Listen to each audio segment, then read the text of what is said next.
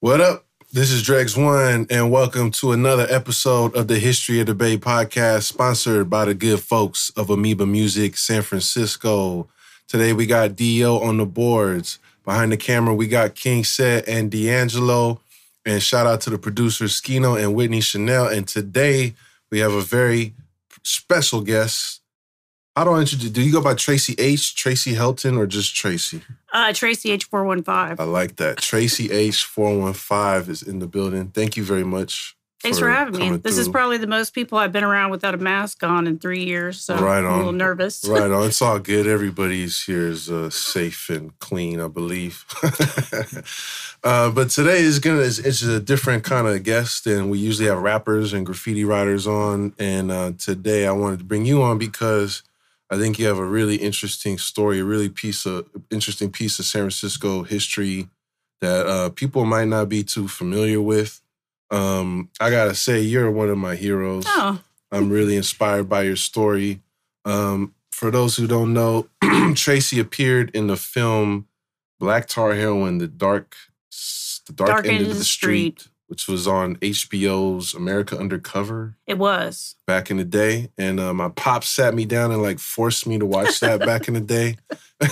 And it worked. It made me stay away from drugs, but it's a pretty intense documentary, and it's inspiring to see how far you've come since then. So thank you for coming on here to share your story. Thank you. So, I mean, the movie was made from December 1995 to December 1997. So, like, this time of year, I really get to thinking about how far I've come in my life. And when that movie came out, it was one of the most popular movies they had on HBO that year. So, like, I was like a deer in the headlights because I'm still living in the Tenderloin. Right. And like people were like, hey, I'll get you high. You know, everywhere I went, people were like knew who I was, but I didn't know who I didn't know who they were. And like still to this day, at least once or twice a month, I get people contact me. They really want to know because that movie, especially younger people, they watch it on YouTube. I've had a lot of people tell me like, I'm trying to get off drugs or I was on drugs and I watched that movie and it really helped me. And then I looked you up on the internet. And so when I adapted the name Tracey H415, it was really, and used my real name because, you know, a lot of people on the internet don't use their real name. But I wanted people to see, like, this is the person I was and this is the person I am. And you can follow me this entire time and you can look and I'm the same person the entire time. You know, it's like I've been to jail. I did this. I did that. And it's real. It's like because so many people that you follow on the internet, they're fake as fuck. Their story's fake. They make up shit. But like all my stuff is real. But the important part is that I was able to transform my life. And if I can do it and people can see how messed up my situation was, then they can do it too. And that's kind of like why I decided to take myself out of, you know, sort of like a privacy mode and really open my life up to other people.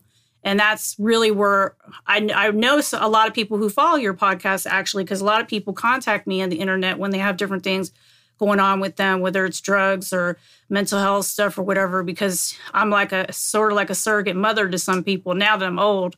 But, you know, back then, I mean, my life was, I was out of control. For real, like I did not care one bit if I lived or died, what I was doing. Like when I look around these streets, especially around here, I think about, like, you know, sleeping under Cesar Chavez overpass and stuff like that. And, like, I remember one night in particular, this guy's like, I'm going recycling. Do you want to come with me? And I was like, okay, because, you know, we're going to get high or whatever. And recycling is a job. Like, that's a whole lot of work. Yeah, it's a hustle. To try to get high. And then we're sleeping under the bridge, and I got the dirtiest I've ever been. And then just to make, you know, a few dollars at the end of the night, I was like, I'm not doing this. I'm going to commit crimes. Right. Like, this is not what I'm doing. Like, I just couldn't do it. And, like, that was, I mean, living in those, like, 4 square blocks of the Tenderloin, that was just kind of like my life. Yeah. And that's one reason that, you know, I've been following you for a while. And that's another reason I wanted you on this show, because the stuff that you're talking about and the stuff that you experience is, like, definitely part of, for me at least, growing up in San Francisco in this environment where all this stuff is going on. It had a big impact on me, some of the stuff I've seen, some of the stuff I've been through, my friends have been through. And yeah, it's just it's a part that of San Francisco that they kind of sweep under the rug. And I think you being public and sharing your story is very powerful. And it doesn't surprise me that people are always reaching out to you and finding inspiration in your story. And thank you. I mean, in preparation for this, I really have been thinking a lot about what it was like to be strung out on drugs in the Tenderloin, or just in San Francisco in the 90s. And yeah. A lot of people don't remember that there was no antiretrovirals then. So you would see people with spots for Kaposi sarcoma, with people with HIV walking around, and there was no treatment for them. So if your friend or your loved one contracted HIV, they would basically tell them, you have 2 years, get your affairs in order and go home and die. And I knew a lot of young people who came out from the suburbs, who ran away because their parents were abusing them or whatever, and they came to the city and they did not comprehend what was going on here. And like, they would use a dirty syringe, or they would, sleep with the wrong person, and they would contract HIV, and they would die. And the Ambassador Hotel, which is right there, mm-hmm. and the Tenderloin is the city took it over, but that used to be an AIDS hospice where people, and I used to live there. Like, I lived in one of the floors, and they had a hospice there, and like, you would walk by and people would be in their hospital beds. And like, one time I remember walking by, somebody's in a diaper smoking crack in their hospital bed, and like, that is what San Francisco was like back then. Yeah. And like, all of Market Street was just run down because the earthquake had happened. So people were living in all kinds of abandoned buildings because they would be red tagged and people couldn't live in them. They said, but then people would break the lock and they'd go live in them.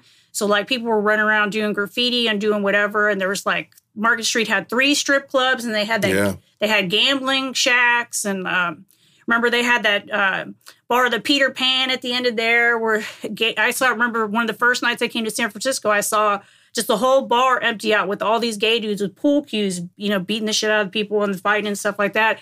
And like, when people talk about what San Francisco is like now, they forget. Like, yeah, exactly. There's this whole narrative right now that the TL is a war zone and its crime is out of control. But like you're saying, that era in the 90s, it was just nonstop gnarly shit all the time.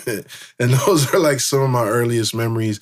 And that's why I like, even though that documentary is so graphic, I still watch it every couple years just because it brings me back to that feeling of when I was a kid walking around through that stuff downtown with my mom or whatever, or even my neighborhood.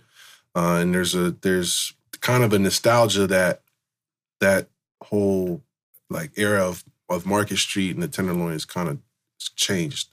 Oh, absolutely. I mean, Even when you think about, San Francisco used to have 7 or 8 open drug markets where you could go buy crack. Like, Lower Haight had one.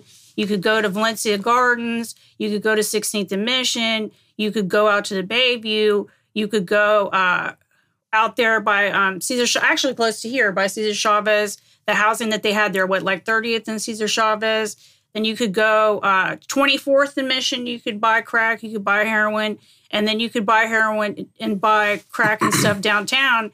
And people are like, oh, but, the city's so messed up. It's because it's all concentrated in a small area because they used to have the host stroll there on Hayes Street. Remember by where they had the chicken place? What was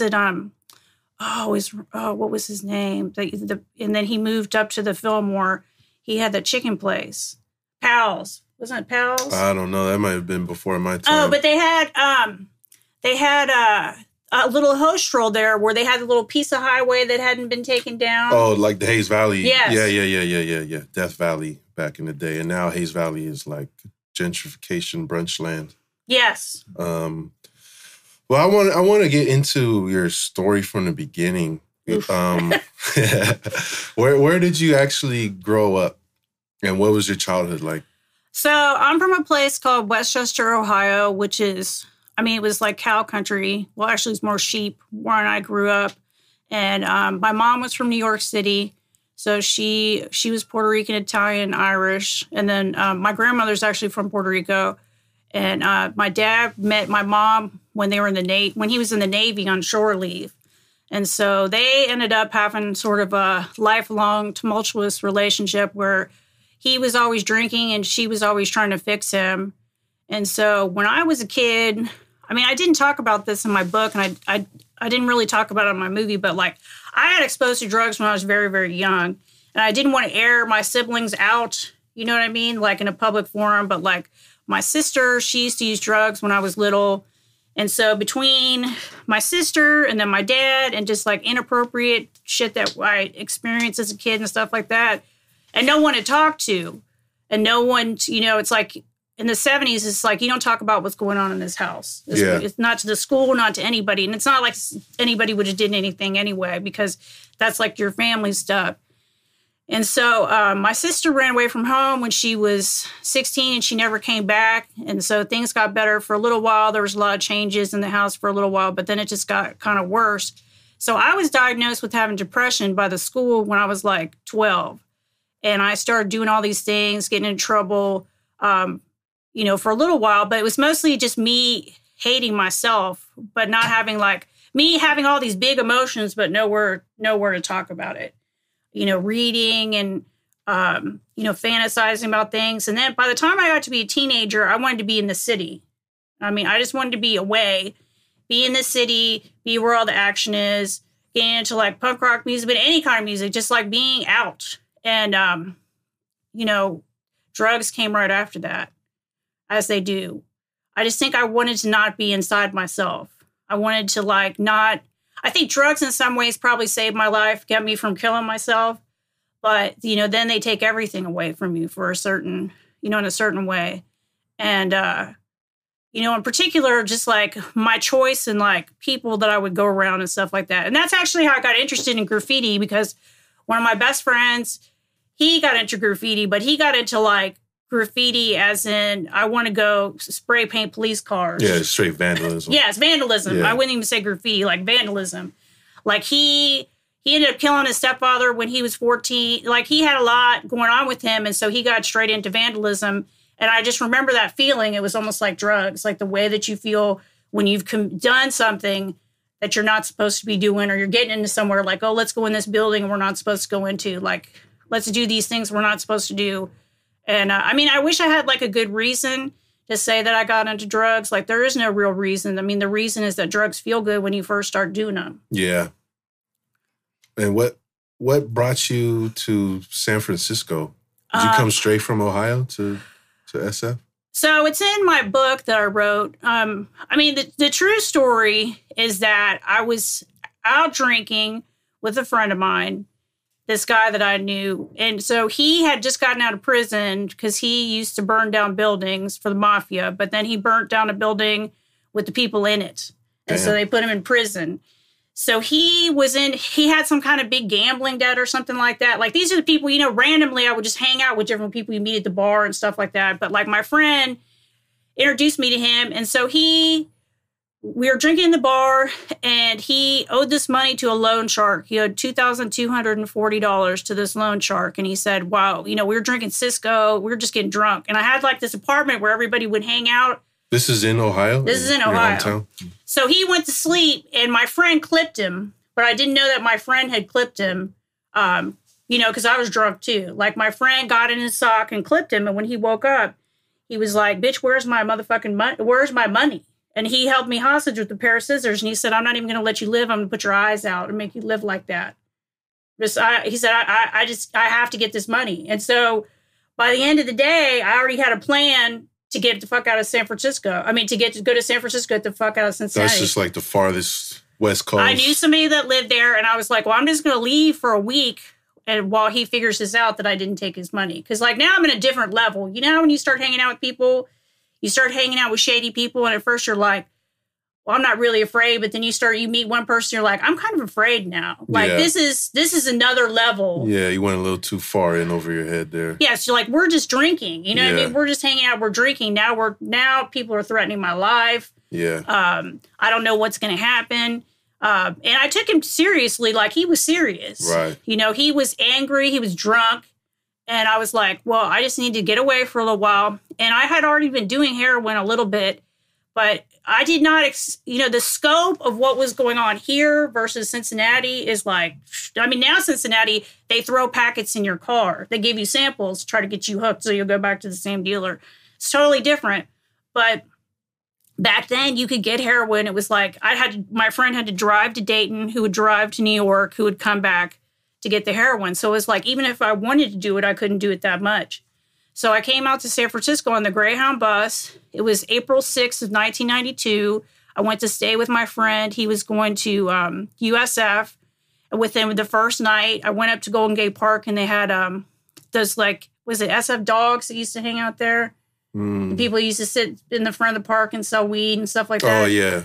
So one of the guys was like, I can help you get some heroin. And I got some heroin, and I went to this apartment on Polk Street and met these people. And I got high as fuck. And then I ended up throwing up all over the Muni, you know, just sloshing back and forth, throwing up all over the Muni. And I went back to my friend's place with a couple. He's like, you got to go. You know, you can't be here like this. Like, you got to go. Like, you have to get out of here. And I was just out in San Francisco, and within like a week or two, I was like, I'm strung out on drugs. I'm getting sick. Like, I brought some money. I had my college tuition rerouted to me, and you know, now I'm out here, and then I got in some legal problems related to the people that I was hanging out with back there. You know, because I'm trying to, like, I don't even know what I was trying to do, but I got in some legal problems, and then I said, well, I guess I'll just make myself comfortable here. But I mean, I just did not understand what I was getting. I guess I was naive, but also I just like getting high way too much. Yeah. How old were you at the time? I got here when I was 21. Yeah, I mean, there's a lot of stories about that, like where people just kind of show up in San Francisco and then they get turned out real quick. It was kind of like a mecca for that, for people coming from all over. And then the next thing you know, like you mentioned Haight Street too. That was one of those dangerous kind of destinations for you to arrive in. And then all of a sudden you're exposed to the underworld of the city pretty quickly. I mean, San Francisco has a mixture. People come here for drugs and sex.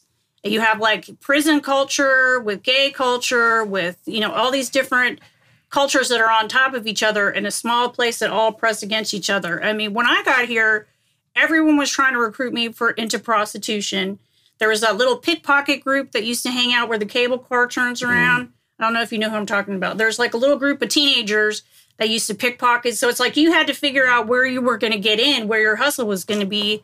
And you would go to GA. They would give you a room for a week that you could stay in. And, like, they would give you a room, and, like, 10 other motherfuckers would have the same key because they would only have, like, 13 keys that they would switch out the locks for. So people would just keep trying to key in the different doors until they could get in your room. So I just ended up sleeping outside. And, like, it was just a totally different world, though. I feel like people were it was just like it started eating you up from day one. Yeah.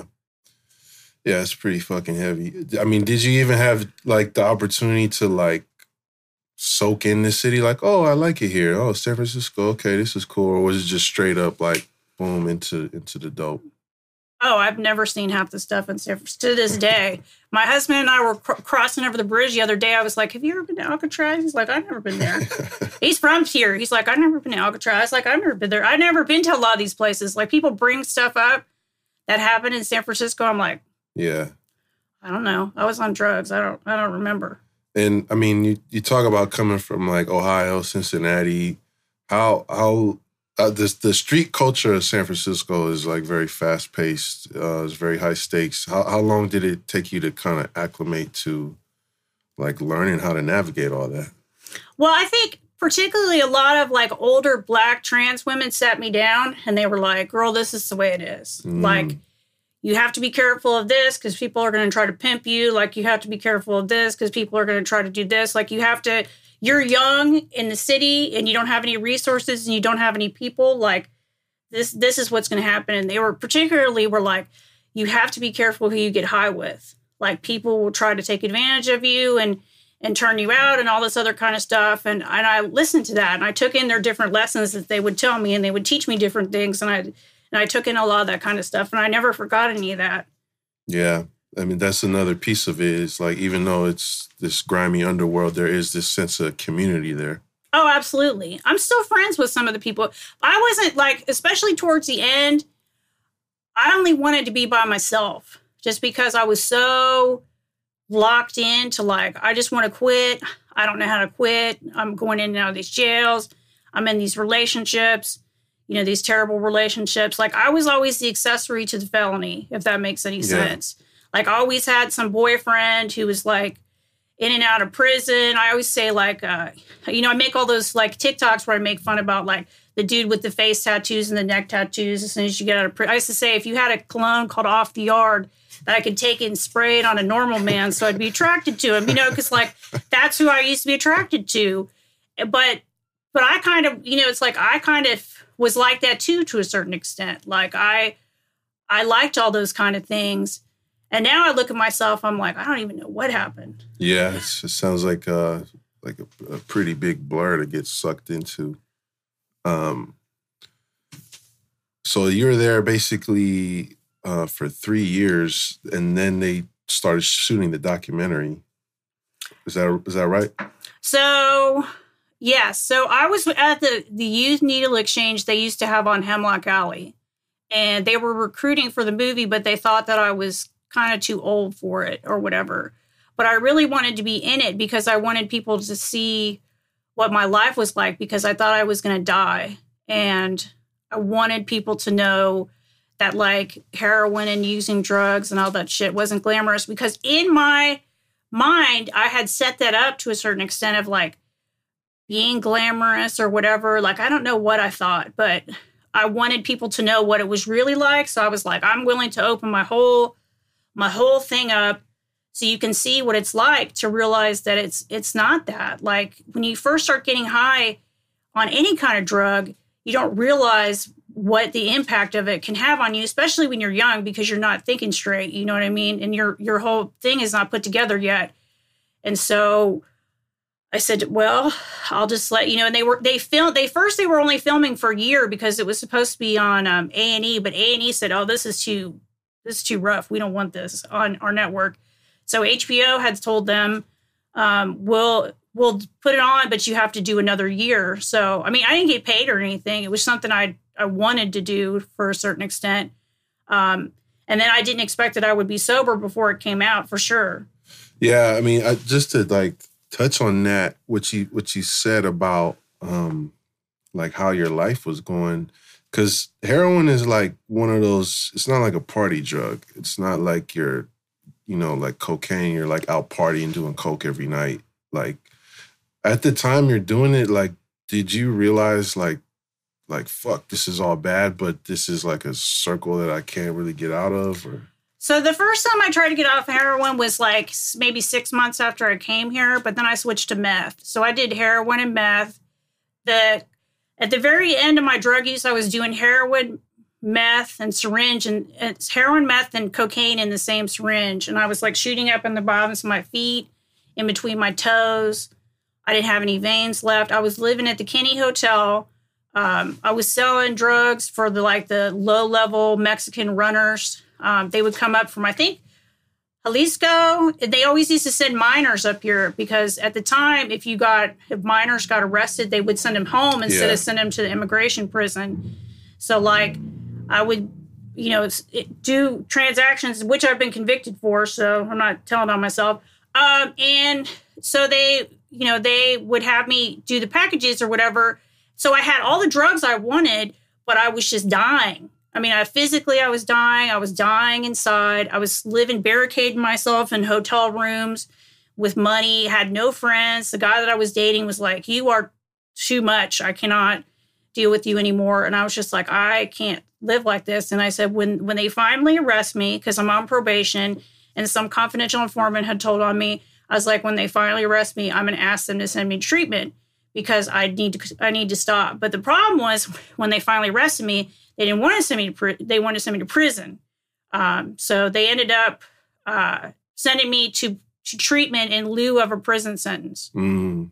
That was the first time you tried to get clean, or that was the only time I've tried. Oh, it was the only time. And but before then, you had been to like 850 a few times and stuff, right? I've been arrested 11 times and spent 9.5 months of my life in jail.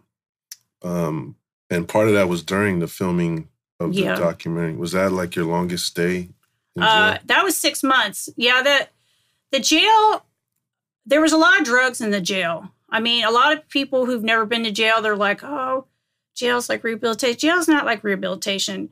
It's, first of all, it's absolutely humiliating to go to jail. And one of the things you see, if you open your eyes at all, is the way that they disparately treat Black and brown folks in the criminal justice system. And you're in there, and then poor people too, but that's a big piece of it, is you're just like, this is where all of the social problems that nobody's ever dealt with end up in the jail, and they just warehouse you away from the public. Right. And then when you're in there and you see mothers crying over their children, trying to get somebody to bring their kids up to visiting, and like these, you know, the way people came into this place, like so many of the women that I was in jail with had been molested. Some of them couldn't read because the school system failed, like all these different things. I'm in here for drugs, but I have my own problems too, obviously, because I wouldn't be here. But then I got to thinking, like, when I get out of here, I want to try to help. Like, because people don't see what's going on in there. Like, they don't understand. And the way that the deputies treat you, and like having to, you know, spread your ass cheeks and squat and cough and take a 2-minute shower, and people fighting over lunch trays and stuff like that. That is not rehabilitative. Yeah. At all. You can stick a zillion programs in the jail. It's still not rehabilitation. It's confining people because you didn't know what to do with them, because you didn't know how to help them, and then throwing them in, and so you don't have to look at them. No, definitely. What was your relationship like with your mom at this point? Because I know in the documentary you call her a couple times. So my mom was like my best friend. But at a certain point, I didn't have any interaction with her because I said, if I'm going to go down, I don't want to pull her down with me. And then at a certain point, she sent me money and tried to help me with stuff like that. Money she didn't have, actually. She tried to help me. It did help. But like, I really, the best decision I made in my life was when I was in the parolee program. And I was like, I don't want you to help me. I don't want you to try to do anything for me. I want to do this 100%. For myself, because I'm always leaning on some other person. Not that I don't want your love and support, but like we have this weird codependent relationship, and like I need to just do this by myself because I've never been an adult. I've always been leaning on other people, and like for the first time in my life, I need to step up and try to do something for myself. And I used to go to this women's program, and they gave me a lot of support, you know, because the parolee program was just like the Tenderloin light. You would go in there, and they made bets about the men, made bets who was going to sleep with the women, and the women were sleeping together. I mean, it was bad. Milestones, if I don't know if you have any people who've ever been on parole, but that's where they send you. That was the program that they used to send you to. And there was that was just another example of warehousing. I mean, when I graduated, there was usually around 80 people on the program at a time. And I think there were 7 people that graduated when I went. That's not a good rate right there. No. Do you think that, like what you said about doing it on your own? I mean, I feel like just in life period, there's a lot of power in, like, taking ownership over your problems or your goals or anything. Do you think that, I mean, but I do know at the same time it feels good to be supported and have that support system.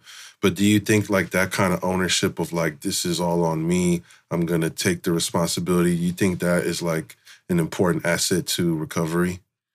So there's part of that, but I mean, when I say do it on my own, there was a whole community that was supporting me. Mm-hmm. So I moved into housing in the Tenderloin from the Salvation Army, so they helped me. There was a job developer that helped me get a job.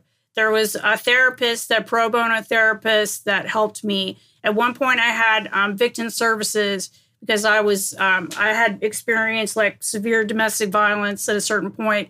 And so they hooked me up with a therapist. Like I had this women's group that I used to go to. I used to get a 12-step. So I did do it on my own, but it was me being supported by the whole community. I think in particular, you know, having worked with people coming out of the criminal justice system, one of the biggest things is having people that you link into that are positive and have positive things and finding positive things to do. Because I just remember like the day that I got out of the parolee program, I was just like sitting in my room in the Tenderloin. I was like, what am I going to what am I going to do? Like, I used to go out to the people I used to, you know, sell drugs with or whatever, and like try to chop it up with them. And then I was like, what am I doing? Like, because in my mind, I'm like, oh, I'm sober now. I can really make money, you know, because, and then I look back on that. I'm like, how does that even sound? But, you know, at the time I wasn't linked into anything. You know what I mean? I didn't have that sense of community anywhere. So I was just kind of adrift in life. Got it. Yeah. That's interesting. I want to talk more about your recovery later, but I do also want to get back into the documentary. What was the name of the director? Stephen Okazaki. So is that who approached you at the Needle Exchange? Somebody that worked with him approached me. That's interesting that that's where they went to recruit. Were they like connected with one of the programs or something? So Horizons Unlimited. Oh, yeah. I went there. So I don't know if you know Donna from Horizons Unlimited. She's been there. I think she's still there. I don't know. I was in the DJ project. That was one of their projects. Oh, okay. That's where I first started learning how to do music. Every time I run into her, I'm like, you saved my life. That's what's up. You know, you saved my life. Yeah, dope program. Shout out Horizons Unlimited. Yeah, they have a lot of good programs. Horizons. I went to Larkin Street, too. Did you go to Larkin? Yeah.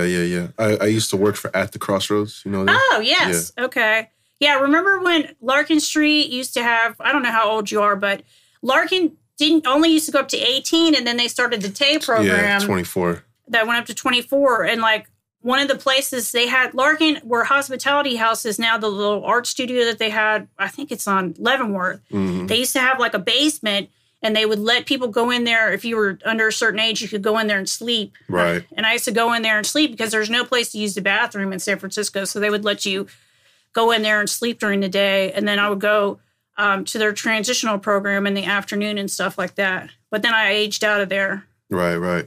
But so Horizons was basically connecting the filmmakers with... They just had a youth needle exchange. So it was a youth needle exchange. It was a youth needle exchange, like mostly for...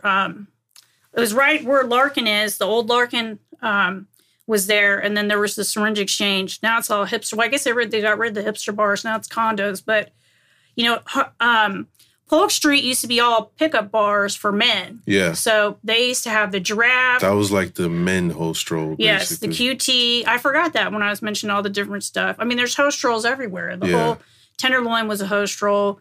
And then they used to have the host role for men that was there. And they were specifically looking for youth. I mean, that's... The filmmakers were. No, that's who the tricks were looking for. Oh, the tricks. Okay, gotcha. That's where they were coming out there was they were looking for underage kids, really. Right. I mean, that's... And then they had the sort of transgender little area by the Motherlode because they had the Motherlode pickup bar there. So it was just a whole lot of stuff going on there. And I would sleep up there and I would go to that syringe exchange, and I would have, like, boxes of syringes. So my hustle was selling syringes at, like, 2 o'clock in the morning. So you would get the clean ones from the program and then go... And I would exchange them for people, but I would sell them for $1 or $2 because people would come back, you know, they'd have their tricks with them or whatever. There's no syringe exchange open at 2 o'clock in the morning. Right. So I could make, like, $50 a day, which back there was, that's a little grip of money to support... to support my habit. Plus, it was also, I'd give people syringes too, obviously. But like, I remember one time I charged somebody $5 to shoot up behind my shopping cart. I was always an entrepreneur. Mm-hmm. You kind of have to be in that world. Yeah. I mean, I look back on it, it's just like, oh, God. I mean, the things, but like, that was my life. That absolutely was my life. And that's what I was doing. And I was fully invested in it. But it's crazy that you had the foresight and... Just the drive, something in you said, no, I need to share my story with these people because I would assume that a lot of people would be like, hell no, get the fuck away from me. Like, I ain't talking to y'all. Like, you know what I mean? I didn't let them film everything. I mean, obviously, like, because I was worried about my family seeing it and stuff like that. I didn't let them see everything. But like, in particular, of all the people they filmed, there's one scene where they have me doing laundry. And I was like, why was I doing laundry? Because I never did laundry. They're like, oh, we gave you money to do laundry because all you ever did was shoot up and we had to film you doing something else. Damn. And then I was like, oh, that kind of hurt. Did you know the other people in the movie at the time? Or? I did. Uh-huh. I did. You guys are all kind of just... So Jake, he was one of my friend. He was like one of my friends. I didn't know Alice and Oreo. I hate they call him Oreo, but anyway, that's a fake name just for the movie. Yeah. Oh. Yeah, I knew him from the time he was 16. They just made that up for him? That was his street name. Oh, that was his street name. They didn't use his real name. No, they didn't use his real name. No, his mom, I knew his mom and I knew him when he first started coming. I see him periodically too, but like he's doing good now. But like he was like a teenager and he started coming around and I was like, what are you doing? Yeah. You know what I mean? Like, don't end up like me. I would tell people don't end up like me. But Jake, he really. Oreo grew up in the L's, right? That's, yeah. Okay. Yeah. His mom was a dispatcher for like 911 and she was actually the front desk person at the Ambassador when I lived there. Mm. So I knew him. I knew Jennifer. She died of a crack asthma attack in this house out in the Mission, and like people didn't call the paramedics fast enough or whatever. And that was during the filming of the movie, wasn't it? That was after. It was right after. Right after. Because I knew her. There's actually a tag that he had put Oreo and Jennifer that's still on Leavenworth Street and Upper Leavenworth Street, and walk by there sometimes and wow. I see it. Wow. That's one of my favorite things to do actually is to go look at like old tags and old things that are like still different places in the city. But so much of it's been torn out. I know. Did you guys develop some type of camaraderie being in that film, and did you all have kind of similar motivations about sharing your stories? I didn't talk to them about why they were in the film. I talked to them since then, but I think at the time when they were doing the film, I was in this relationship that was awful. And, you know, I was just dying on camera. And, like, I was just totally... It's weird because people will bring up things that happened in the 90s, and I have no cultural touchstones at all. Yeah. Like, because I was just using drugs and stuff like that. Like, I don't know. Because you can get lost in the Tenderloin. Like, sure. Have you ever had a friend that went on a binge and they just disappeared? Yes. They're gone 3, 4, 5 days a week, a month. Yes. And they just show up 20 pounds thinner and you're like, what happened? You're like, I got lost. They get lost. Sometimes it's years later. Yeah. Sometimes I just run into them like, oh shit, this is where you've been? They just go from hotel to hotel to hotel. People first, they get in their pockets. Then they get them hooked on something. They get in another place. Then they get them in their hustles. Yeah. And they just move them from place to place until you don't see them. And they disconnect them from everybody. And then by that point, everybody's too embarrassed to come back and say, you know, this is what's going on with me, because you're just so humiliated. Like, I remember one time I was the rock. You remember when they had the fountain at the Civic Center when the water was still there? I remember that, yeah. I was in between the rocks of the Civic Center. And this guy that I knew from Cincinnati was walking by, and he's like, Tracey! I was like, oh, shit. You know, because you don't want to see people you know from your life. You don't want, when you're doing that kind of stuff. And he's like, Trey, what the fuck are you doing? And so he came over, and I was like, this is what I'm doing. I was in another alley, and I ran into one of my friends. I was doing this. I was sleeping outside in an alley with all my shit. And he was walking by, and he was like, bro, what happened to you? Yeah. And he actually did one of the tattoos on my legs since I got sober. He got sober recently too, but like, you know, to know someone from when you're a teenager and have them see you like that, it's just like... Sure. It's just a shock for everybody. Did the filmmakers... I've heard a lot of people from other HBO, America Undercover documentaries, they come out later and say they felt exploited or this or that. Did you feel like you got fair treatment from the filmmakers? I was mad that they didn't put in that I had gotten sober. Oh, they just left that out of the ending.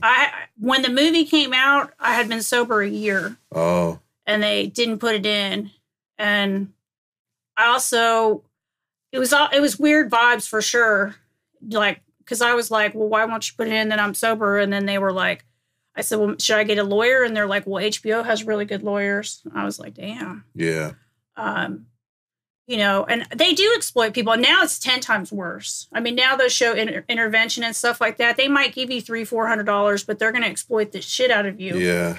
And it's a little more manipulated, right? With like the reality TV that's not really real type of thing. Yeah, they want to get the most sensational shot. Like when you walk around the Tenderloin, you can easily get pics of people shooting up in their neck and their pants down and all that kind of stuff. It's like, do you really want to capture people with that moment in their life? Like, Because I used to tell people, you can take all the pictures you want of me. You don't need to film other people. Yeah, well, even when you have somebody's permission and they're not in the right state of mind, too, that's still a little exploitative, right?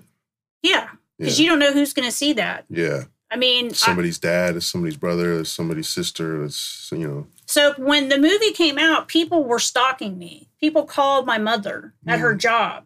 Nowhere in the movie does it say where my last name is. There's a jail wristband that has my last name. That's how weird people are. They found my last name and found my mother and called my mother. It's like, bitch, why are you calling my mother? Yeah. Call my job. I'm sure that was unexpected. Like, why are you, you know, and that, I mean, it just doesn't make any sense. I had a guy that came out here. This was maybe like 10 years ago. He saw the movie. He had some kind of like fantasy about getting high with me and stuff like that. I'm like, when I found out who he was, I was like, what? Because he contacted me like, oh, I want to try to get sober. But it turned out he was some kind of creeper. I was like, what? Were there positive benefits from being in the documentary? No. I mean, now there is. Yeah. At now the time, there is. No. Yeah. I just remember, I mean, there is the kind of thing that sums up the experience is I was at Popeye's on DeViz. I had to catch a 21. And I had like 2 pieces and a biscuit. I'm ready to go back to my place in the Tenderloin. And some guy comes sit next to me and he's like rubbing his leg up against my leg. He's like, oh, I know who you are. I was like, I don't know who the fuck. You know what I mean? I'm just trying to get home with my food. You know, my food. I'm trying to get home. And he's like, oh, I know who you are. He's like, you want to get high with me? And I was like, do I want to get high with you? Man, that's creepy. And I was like, this is not what I would think if you saw someone. Yeah. Like that you want to suddenly get high with them. Yeah. Like, and I was, but that was quite a few people. But then, you know, the Tenderloin is a totally different place. They're, you know, the OGs down there, they're screaming different stuff at me, like, hey, baby girl, look at you now, you know, because I'm fat now, walking around the TLs. They can tell there's been a shift because I've gained 100 pounds or whatever. Yeah. So they know there's a difference. So by the time the movie came out, you had gotten clean. Mm-hmm. And that was how long ago now? 24 years? Yeah, 1998. I was at Ella Hill Hutch at a NA meeting, and the speaker brought it up the week they came out, and I was like, that was me. Wow. And but at first it was nice, you know, then it was kind of like maybe not so nice. I've gone through periods of time where I'm like, I don't know if I want to be associated with, but now it's so old. And people are always like, oh, have your kids seen it? I'm like, my youngest is 11 years old. Why would I show him that? Yeah. Like, does he have any idea that you were in some type of documentary? My kids know I was in a movie. They know I wrote a book. Since my kids have been little, I've taken, when we're on the bar and stuff like that, I'm like, give your snacks to the unhoused person. Go give him your snacks. It's like, well, that's my snack. No. Give him your, they need it more than you. I've taken my kids on like outreach with homeless people. Give them the pie. This guy's shooting up. I don't care. Put the pie by his feet. Yeah. You know, do things for other people. Like, this is where you live. Like, try to give people a perspective of what it's really like for other people. Because they'll never know. When Romeo had his art show, and then there was another art show at our Primo, I took separately my sons up there, and I showed them. I was like, this is where I used to sleep outside. Mm. And they were like, well, it's cold outside. I'm like, yeah, it was cold out. It was cold outside. But that's, you know, they're so sick of hearing about me going to jail and using drugs. They're like, yeah. They're like, we know, Mom. Right? They're like, because they just don't. I mean, because they've never known that person. They don't know who that is. But I think that's the only way I'm going to keep them off drugs. For sure. If it's, you know, when you grow up and everybody's hiding stuff from you, like people used to my mom used to try to hide at first how bad my dad's drinking was. It's like all that does is mess the kids up because they know something's wrong. Yeah, like I said, my pops like sat me down and forced me to watch the Black Tar Heroin documentary, and that definitely had a positive effect. It was wild for me to see at that age, but I'm actually glad he did that and had the foresight to even like address that so early with me, because I know so many people that didn't get that kind of reality check. When you got clean, that's got to be like a big shift. Like it's not just like using; it's like your whole lifestyle that you had to change. Did you like go right into like a 9-to-5 life, or what was it like when you first got clean? So when I got out of jail. I went into rehab, and then I got out of rehab, and I moved straight to Tenderloin. So I lived at 242 Turk at this old Salvation Army building. So I was right in the thick of it, which I love the Tenderloin. Tenderloin back then had a lot of good places to eat. Like, people don't bother me. Like, I've lived a lot of different places in the city, and, like, I don't have any problems getting along with anybody because I don't bother them. They don't bother me. I don't have a lot of money. I don't flat. You know, it's like we don't have any problems. And, like, so I'm in the Tenderloin, and it was like being transported to another world because I don't have that mask anymore. I don't have that hardness that I had had before that chemicals provide you with. That's sort of like a... You know how when you first drink a beer and it takes the edge off, like when you're about to do something or go someplace, you're nervous or like whatever. Like, I didn't have that edge taken off. It was like everything was like you're raw dogging reality. You're just totally there. And I didn't know who I didn't know who I was. Like, I went through all kinds of different phases, dressing and just, you know, stereotypes and like things. I didn't know who I was. It took years for me to sort out who I was as a person because all your sort of like years where you try to figure out who you were, I was just dope fiend. So I had to figure that out. And it was challenging. Plus I'm fat, you know, plus all of a sudden now I've gained all this weight. Physically, I don't look like I used to look. I had 34 abscesses. I had hep C. I had, you know, chipped teeth, and I had to get all the teeth fixed. I had to get all these... Like, I'm not even the same person. My health was not, you know, good. I had to get my health together and stuff like that. I got rid of the hep C, and, you know, all my relationships had been terrible with any person I picked, male or female, that I dated was like problems. So I had to sit myself on the shelf for a long time and just like be by myself. Like, I'm cool. I can't be with anybody. I just need to be by myself. And am I recalling this correctly? I know that, unfortunately, from the documentary, Jake passed away. Did everybody else end up getting sober? So Alice and, Alice is sober, and Oreo, with air quotes, he's not on drugs. I mean, everybody has their own continuum. Like, I don't even use the word clean anymore. Yeah. I mean, I'm not using drugs, and I don't drink. I mean, I would smoke weed, except for it makes me paranoid. Yeah. But I take those, like, CBD things. You know what I mean? Like, everybody, it's like a continuum. Like, some people are, like, 100%, I can't do anything ever. Like, I'm not trying. If I could, I would. But when I drink, I try to stab my friends or I'm crying. It's, like, it just doesn't work for me. If there was any other possibility, I would probably do it, but I personally, I just can't. Yeah. And then the rest of the people I haven't seen, you know, or they're dead. So, but you know, for young people or older people that are listening, like, you have to do you, and you have to do what works for you. And like, you don't have to put a label on it, but if you're using a substance or you're drinking something, try cutting back first. Mm. All you got to do is try to cut back first. You don't have to, because when you take away drugs, you have to replace it with something because it's playing a role in your life. And you can't just tell people you're just going to take that away. You have to have something positive to put in there. And for some people, it's a shift. It takes a little while. And once you start cutting back and stuff like that, then the lights start to go on, like, oh, maybe I need to give this a break. I mean, and alcohol is the worst, really. Yeah, alcohol is a motherfucker, especially when it's that, like, addiction phase and jaundice and all that type of stuff. People getting the DTs. Yeah. Like, I had a coworker one day, he's drinking Sparks before work. Yeah. Actually, I was a supervisor, and you're drinking Sparks, and he's like, oh, it's an energy drink. I'm like, yeah, it's 8 o'clock? It's 8 o'clock in the morning.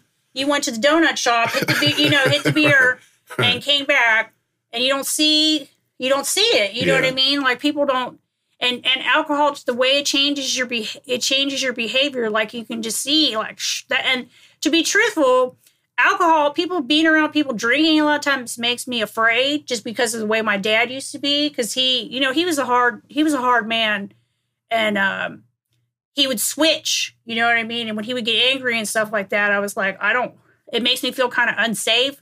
So I don't really I don't like to hang out in bars and stuff like that. It's not because there's anything wrong with that. It's just not for me.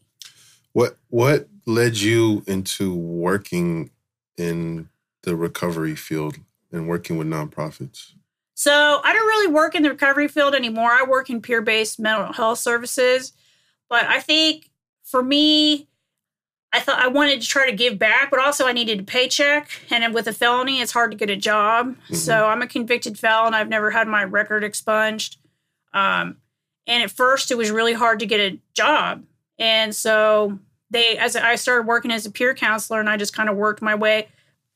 Excuse me. I did work in recovery for a while, but I think so many of the substance use programs just don't meet people's needs anymore. I think because a lot of young people, they don't want to be 100% sober. They right. They just don't want to. They want to use cannabis to get off heroin or get off coke or get off fentanyl. They don't want to be 100% sober. And there's not really a lot of places for them. And so I try to advocate for all types of recovery and try to do what works for people. And also there's a lot of discrimination in the recovery field. I think white people are geared towards abstinence-based treatment, especially AA is really built around sort of a paradigm that really excludes people of color in a lot of ways. Interesting. So I just try to advocate for people wherever they're at. Because I mean, people were generous to me in their spaces. I'm in the jails, they're helping me and stuff like that. And I feel like there's a lot of the community that I want to try to help, and not help in like I know everything. It's like help in like a way where you are interested in what other people, how you can assist people to be the best they are, because the solutions are inside of you. It's not me giving anything to you. It's me holding a mirror up to you so you can see yourself and how you can help yourself. It's not, I don't need to give anything to you because, I'm just, the only thing I'm doing is trying to bear witness to what's already going on with you. Yeah. Has that helped in maintaining your own recovery? Because even though it's been like decades, I'm sure, like, I give a lot of respect to you and other recovering addicts, because I know it's like constant work. Does like helping other people through the process help you as well? I don't know about anymore, because everybody's died from, because being involved specifically with giving out Narcan and overdoses and stuff, I've had a lot of people in my life die. First, they died of AIDS, and then they died of overdoses. So it's been hard to watch people, especially young people, die, under 30s die. I call them generation overdose because, there's been 1 million people lost to overdose since the late 90s. And especially in the past few years, people taking a pill and it's got fentanyl in it and they die, and coke, and people, the lady from the beauty bar, you have people in the Mission, like people going out and partying and not knowing about fentanyl, and then they overdose and die. So like I really have tried to switch gears, because I can't really necessarily help anyone get sober. I can try to give them my experience, but really talking to people, using whatever platform I have to try to educate people about overdose. I probably wouldn't even be doing any of these kind of stuff anymore if it wasn't for the fact that I hope if one person learns about overdose prevention from doing this kind of thing, then it's worth it. If one person, Narcan or Naloxone, or gets interested in overdose prevention, then it's worth it, because I'm not the star of any show. I'm just a person who's trying to get along with. I mean, I'm just like a soccer mom now. That's cool. And you brought some Narcan with us today. You're a big advocate for this. How does it work, and where can people get it if they need it? Naloxone is the cheaper version, and that's like I get those free from the state. So if you go to 1380 Howard at the pharmacy, at CBHS Pharmacy, they give out Narcan. There's also a Narcan Naloxone locator. Like Naloxone is the injectable form, and then Narcan. The only reason why I've had Narcan around so much is because a lot of people don't want to use syringes. So the people who know how to get overdose medications a lot of time get Naloxone. And then even like trying to educate people, when you look at getting like people who do graffiti and stuff like that, Narcan has better letters than Naloxone. So I've had people put up. Yeah, you've done like graffiti campaigns for Narcan before. Not for Narcan, they fuck Adapt Pharma, the company, but for the idea of overdose prevention. Yeah. I think for some people who don't necessarily aren't around needles, their Narcan is a little easier, more digestible for them. Yeah. But I mean, it's, if a person is having an accidental overdose, you put it in their nose, or if it's the injectable point, you put it in their muscle, and then hopefully they start breathing after that. So, but it has simple instructions in it. I mean, the big thing now, you know, I have a 15-year-old, and I think about, is she going to accidentally be at some party and take some pill? And it's going to have fentanyl in it, because there was a 12-year-old in San Jose, and it was the pill was given to, that died.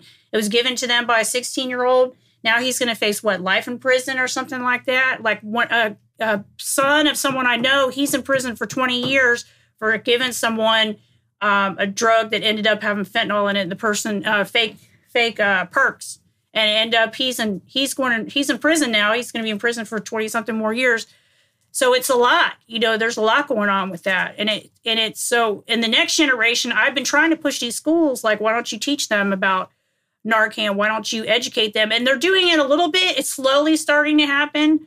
And so, you know, but we were trying to get Narcan, or the idea of Narcan, into popular, especially with graffiti artists, you know, 5-6 years ago, by having them put up Narcan. Yeah. It's real shit. I mean, I'd be here all night if I named everybody I know who's overdosed. And I do know people who have overdosed off of shit that was cut with fentanyl. And it's not a joke anymore. You might think you're just fucking around with that. Oh, I'll do it every now and then, and one line here and one line there. But if you got that bad batch, like you could be out the game. Yeah, I mean, absolutely. And I think so much of popular culture talks about, you know, just take a perk or whatever. It's so funny because even when I think about, like, they're not perks anymore. They're not inboxes anymore. It's fentanyl pills. That's what they are for the most part. I mean, when we were kids, we would get the cough syrup, and even when I was a kid.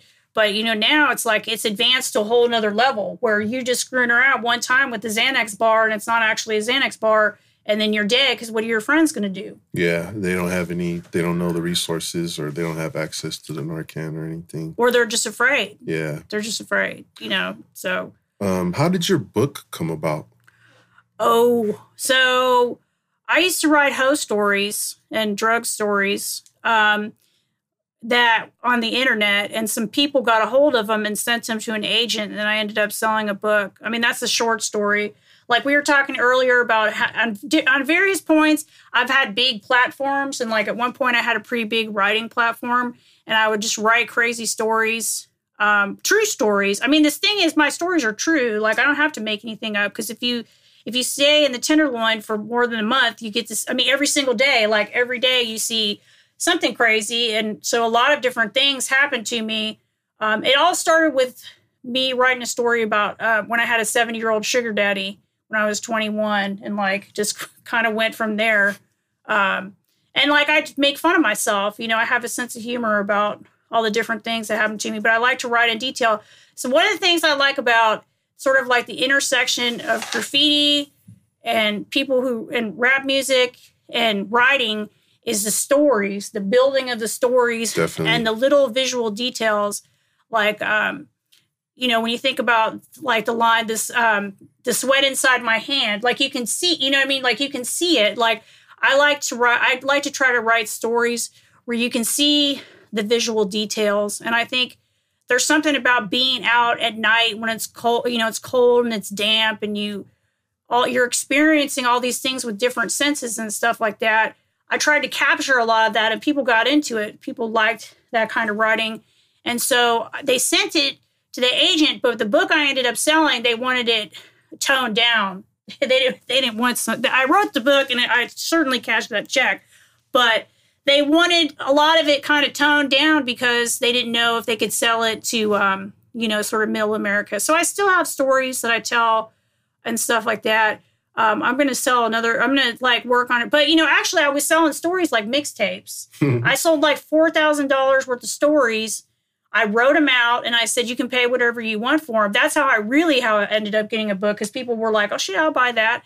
And I only had like one person say that, you know, no, this is, you know, I'm sorry that I read. You know, it's like mostly, and it wasn't really edited, and it was, you know, it was just kind of like stories, and some of them were kind of half written and stuff like that. But that's what, if you like to write, people are always like, what's the best way to do something? Just do it. Yeah. Like that's, if you want to write, if you want to make music, if you want to do something like that, you just do it.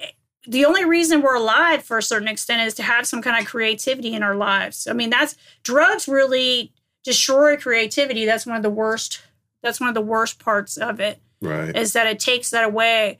And like, even now I haven't been able to write anything for a little while because I spent too much time scrolling my phone, and I was worried about getting on psych meds, you know, for being anxious and stuff like that. And it's like, I haven't been able to write. But this actually kind of, knowing I was coming here kind of inspired me, because I like pulled out a lot of songs I hadn't heard in a long time and I was listening to. And like, when you feel like, when you can put yourself in a place where then you can then have a creative vision and like see it all the way through and how I want this to go.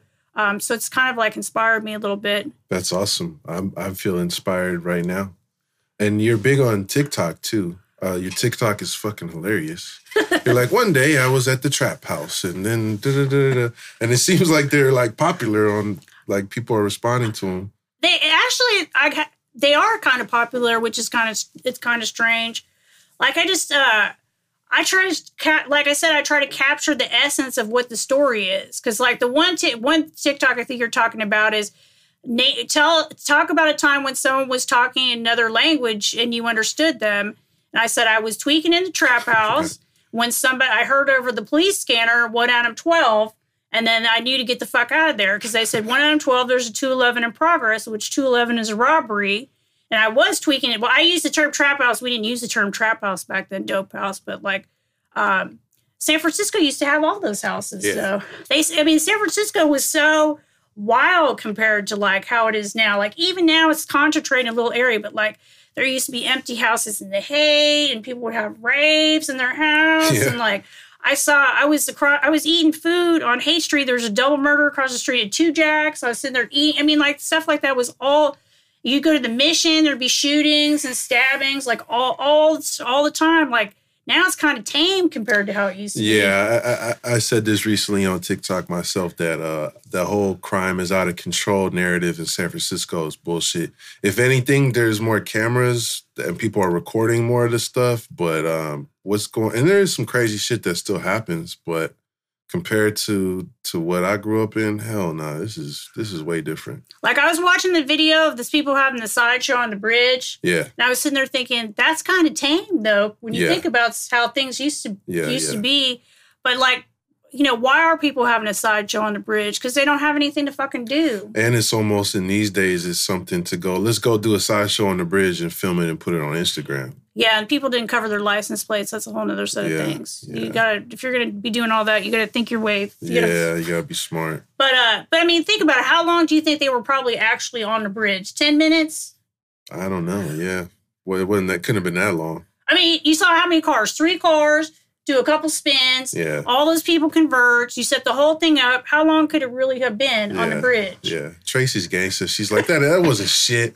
Back in my day, we ran Frisco streets. I'm not saying it was shit. I'm old now. I'm just saying if you're going to invest in all that, because people are like when they have those art shows and people tag up the buses and stuff like that, you don't see that much of that anymore. No. I mean, you see the whole train, the whole bus, the whole thing, because people don't have much to believe in. They don't have much to do. They need stuff to do. I mean, part of like graffiti and art comes out of people being bored. Yeah. They need some things. And after the earthquake, all of downtown, all of Market Street was just, half of it was empty. Pits. You had that, the Strand Theater was a porno theater. Yeah. Then they had the 3 strip clubs. Crazy Horse. And then, the one where they had the double and the bubble. What was that, the Regal? Or the Market Street Cinema. Then they had, remember when they had Fascination? They had the gambling game. Yeah, like the pool hall type of spot, right? Yes. Yeah. And then they had... was it the hotline where you would go in the back of the different places and they would gamble on the vending, on the little video machines? I don't remember that. Yeah. They had a lot of stuff. That shit was sick. Well, like I said, you're one of my heroes. I'm really happy to be here. You inspire me so much. I hope that people are inspired by this. I hope people go back and watch the documentary, and I hope people go check out your book. Before I let you go, what is one thing that you would say to someone who is struggling with addiction and wants to look into recovery and make some changes, what's one piece of advice you would give them? Oh, I would. That's a lot. So I would say if people are listening and they really have questions, you can contact me. That's why I'm transparent. Like, I can't solve your problems. I might be able to point you in the right direction, but I would say always try cut back first. Look at what who your support systems are. I mean, alcohol is really hard because you can die. Benz is really hard because you can die trying to quit. But, like, really look at what your support systems are. I mean, there's a lot of people that would be willing to help you if they knew how to support you and how to help. But San Francisco and the Bay Area in general has a lot of different types of supports. I would say carry Narcan no matter what drug you're fucking with. You should carry Narcan if you have friends. I mean, really, everybody should have Narcan, Naloxone. They should have it somewhere around. I mean, I see overdoses just walking around the city sometimes. Out even by my house, I've seen overdose. Well, it's not. I mean, just really trying to tap into whatever support system you have. But I wouldn't be afraid. I could say my life has improved, a zillion billion times since I stopped. I mean, I do miss the hustle sometimes. I mean, I can glamorize it, but I mean, really, I don't miss what the life was like. Like, yeah. I'm good. It's like a nostalgia type of thing. Right? Yeah, I'm going to go home and take a hot shower, which I never had. I'm going to be in my house that I own, which I never would have had. I mean, I was slept behind a shopping cart. I have my 3 kids who love me. I've been in a healthy relationship. It's like, I'm good. I'm 100% good. That's fucking awesome. Shout out to you, Tracey. Thank you so much for being here. Appreciate everybody for tuning in. Maybe I'll have you back one day and we'll tell some more stories and stuff. And we didn't even talk about graffiti or anything like that either, but, maybe another time. Okay. All right, y'all. We'll be back soon. Thank you for tuning in. Peace.